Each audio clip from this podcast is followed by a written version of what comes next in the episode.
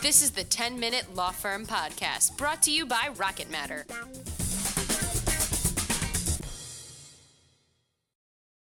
Welcome to the 10 Minute Law Firm Podcast, where we discuss all things to make law firms more profitable.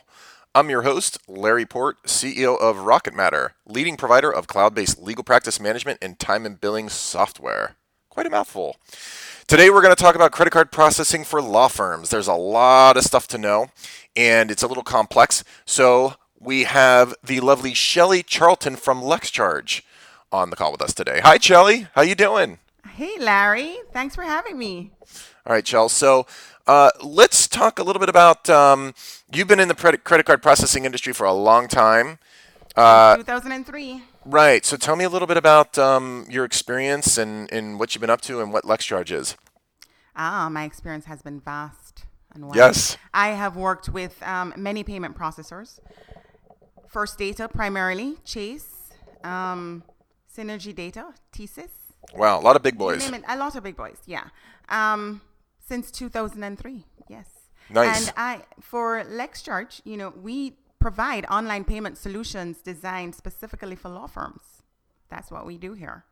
Right, and you're actually uh, Rocket Matter's preferred uh, payment processing vendor, um, and we've actually done a lot of wonderful integrations with you guys, including recurring payments and payment plans and electronic invoicing and all sorts of goodies, right? Yes, oh. we do, and we provide next day funding. Ooh, next day funding. All right, so let me ask you a couple questions that law firms need to know. And and and first of all, uh, what I want to say is that um, I, I, have this article that I can post to the as a resource for this for this podcast episode from Jim Calloway of the Oklahoma Bar, who is considered like the granddaddy of all practice management advisors. These are state bar people that recommend business practices for law firms, and he says that first of all. Back in 1974, the ABA, in Formal Opinion Number 338, condoned um, and accepted the propriety rather of attorneys accepting credit cards. It's really not a stigma. Clients want to pay with these things, and he says in this article, simply put, accepting credit cards is a good business practice. You n- would never want a potential client who wanted to hire your firm to be forced to go to another lawyer simply because he or she could not pay the retainer in advance. So, um, so it's becoming mainstream. Um, tell me, Shelley, what are what what in your mind is like one of the biggest like drivers of why a, a a law firm might want to accept credit cards? Well, definitely cash flow. Number one, it's certainly going to increase your cash flow. You don't want to, you know, you, you don't want to wait for somebody to pay on a on an invoice or work completed because they don't have the cash. You know, you're going to end up having to barter or do something to get, get this cash. I think credit card processing actually opens up your avenue of receiving cash for your services rendered. I would agree with that. And um, let me ask you this question. If somebody's going to pay a retainer, right, the way the credit card processing works is that the credit card processors take a fee out of the deposit. So, how does it work in the case of a, a, a deposit into a trust account where the fees can't come out of the trust account because that money's not technically the, the lawyer's?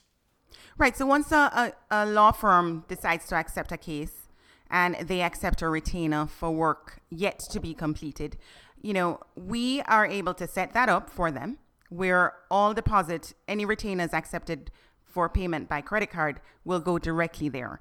Any fees would come out of another account that we specifically set up to facilitate this. It would be debiting the fees from an operating account and depositing the fees to a trust account. All right, perfect. So the fees go into the trust account, or I'm sorry, the deposit goes into the trust account, but the fees aren't taken out of the trust account. They're taken out of a linked operating account. Correct. Right? Okay, perfect. All right, so that mm-hmm. makes sense. That that helps people get set up. Um, tell me when people are trying to evaluate which credit card processor to go with. Um, obviously, we think LexCharge is the best, but um, how do people evaluate the differences in processors? Uh, let's start with rates. How, how do they determine who really has the best rates? You, you definitely you have to shop around. You know, you you have to do your due diligence and shop around and compare and contrast and make sure that whoever you are comparing and contrasting have the experience that you need, especially in the services that you're rendering, especially for the IOLTA processing. Not a lot of um, payment processors specialize in that and therefore can create a lot of problems for you. So you, you want somebody you want to go with a processor that has a deep understanding of how your practice works. I would say also one one consideration is the for lack of a better term, and this is me geek, uh, my geek speech saying, but technology enablement's a big deal. Like it's not just accepting the credit cards, but it's like how they're accepted and how it flows into the rest of your system. Like whether it's your uh, accounting software, whatever it is, is something that people might want to take a look at. Absolutely, um, absolutely. Technology plays a great part in it, and that's why we we partnered with with Rocket Matter. You know, time billing software. You want to make sure you you absolutely have the best time billing software management solution for your office. It's going to make your operation run a lot more seamless and just more efficient. Integrating with credit card processing, I think, is just a huge bonus. That's great. All right. Well, thank you for the uh, little plug there, Shells. I appreciate that. Um, let me ask you this question.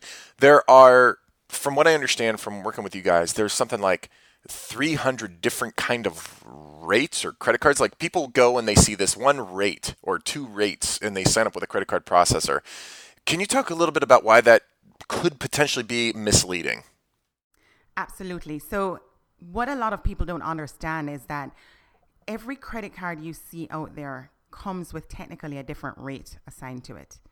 And you know just because it, they all have the same visa logo doesn't mean they all come with the same rate um, there are reward cards. There are world cards. There are corporate cards. There are travel and entertainment cards. There are so many different credit cards out there, and each one of those cards have a different assigned rate based on what they call the risk level of the credit card. Now that's going deep. But yes, there are many different what they call interchange rates and interchange rates are assigned by each and each association. What's an association? An association is a card brand such as Visa, MasterCard, Discover, or American Express. So Visa, Mastercard, they they have these things interchange rates, and they're all different for all different kinds of cards, right? Correct. Um, and and not only that, but apparently how you take the card is a big deal. So uh, if you know there, uh, like for instance, um, based on what I learned from you, I, I went to LA Fitness and I brought my daughter with me. We were going to go play racquetball, and she was a guest, so I had to pay a $15 fee. The person at the counter swiped the card once, twice, three times, didn't work, had to key it in. And what was funny to me is that I, I had the suspicion that it they may actually pay a higher rate on that transaction because it was keyed in as opposed to swipe. I don't know if that's true or not, but I know that how the card is taken uh, affects how much you pay for that rate, correct? Absolutely. In addition to the type of card you're taking, the way you process the transaction absolutely affects your rate. It does. It it creates uh so it so let's say the gym is set to swipe a card and they keyed the card in this case in, in well in your case they keyed the card they're going to be penalized because they process the card outside of the way they're set up to process so they are going to pay a higher rate what's called a penalty charge you know Right. So that's something to be aware of. And to be honest, uh, just it's it's not as arbitrary as it sounds because from what I understand, it has to do with risk assessment, right? It's Correct. much safer to take a credit card in person than it is to do it like over the phone or something like that. Is that not correct? It is. It absolutely is. Right. Okay. It absolutely is. Yes. So how would people like really get a sense if uh, like um, it, uh, if they're like of what they're truly paying like how do they determine and i think there's this term called effective rate which is like looking at all of your charges across the board and really determining a rate. How would they determine that? How would they figure that out? Or is that something that you could help them out with? Well i can definitely help them out with that. But a person would determine their overall effective rate by taking their total amount fees paid in any given month by the total total amount of the volume processed. No the truth of the matter is that can vary from month to month because it's going to vary based on the amount of volume you process. So if you process 50,000 in one month and $100,000 in the next month, your fees are going to vary obviously. But that is how you would get your overall your effective rate is your true rate. So, uh, Shelley, some of these credit card statements are completely hard to read. Understanding what their rates are and, and what they're paying, is that something that you can help out with? Absolutely, LexCharge offers that service. We will we are willing to analyze and help you understand your statement if you send us a copy. Uh, you can email us at info at lexcharge.com or Shelley at lexcharge.com. And we'd be more than happy to assist. Great. And uh, thank you very much for your time today, Shelley. It was very helpful to learn a little bit about credit card processing and some of the uh, interesting little um, tidbits along the way, specifically for lawyers. Thank you so much, Shelley. You're welcome. Thanks for having me, Larry. Thanks for listening, and we'll catch you next time on the 10 Minute Law Firm Podcast. This is the 10 Minute Law Firm Podcast. Be sure to subscribe and don't forget to rate and review so we can keep bringing you awesome content.